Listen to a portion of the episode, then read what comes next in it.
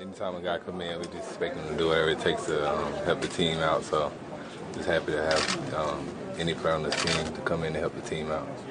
Did you get to see him much on the field today firsthand, and what were your first impressions?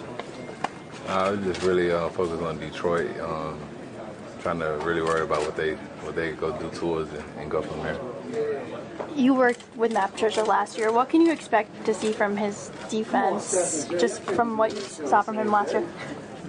Um, you know, he's a, he's a great coach, so um, looking forward to it. They got a great team, got a great quarterback, a great skill player, so um, it's going to be a good game. It's, it's going to really test us a lot. Thank you. I think the Patriots have a reputation for being able to get the most out of a player because of the culture of the locker room. Um, is there a responsibility among the veterans in this locker room to kind of help Josh fit in?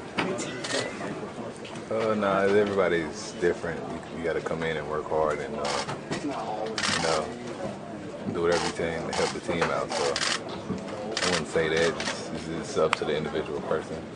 Is, is, it, is that it? I mean, we hear those words all the time. Is that what a guy has to do, really? Is focus on being a good teammate and doing what's best for the team to, to fit in on this team? Is it that simple? Yeah, you got to work hard. It's me included. Just got to work on my technique and, and be better. Um, got a good team coming in in Detroit, so we got to really focus on them. You look at a guy like Golden Tate. What does he bring to the table that makes him so hard to do? He can run every route. He's strong. He catch the ball, he's hard to bring down. So uh, he's, he's a great receiver.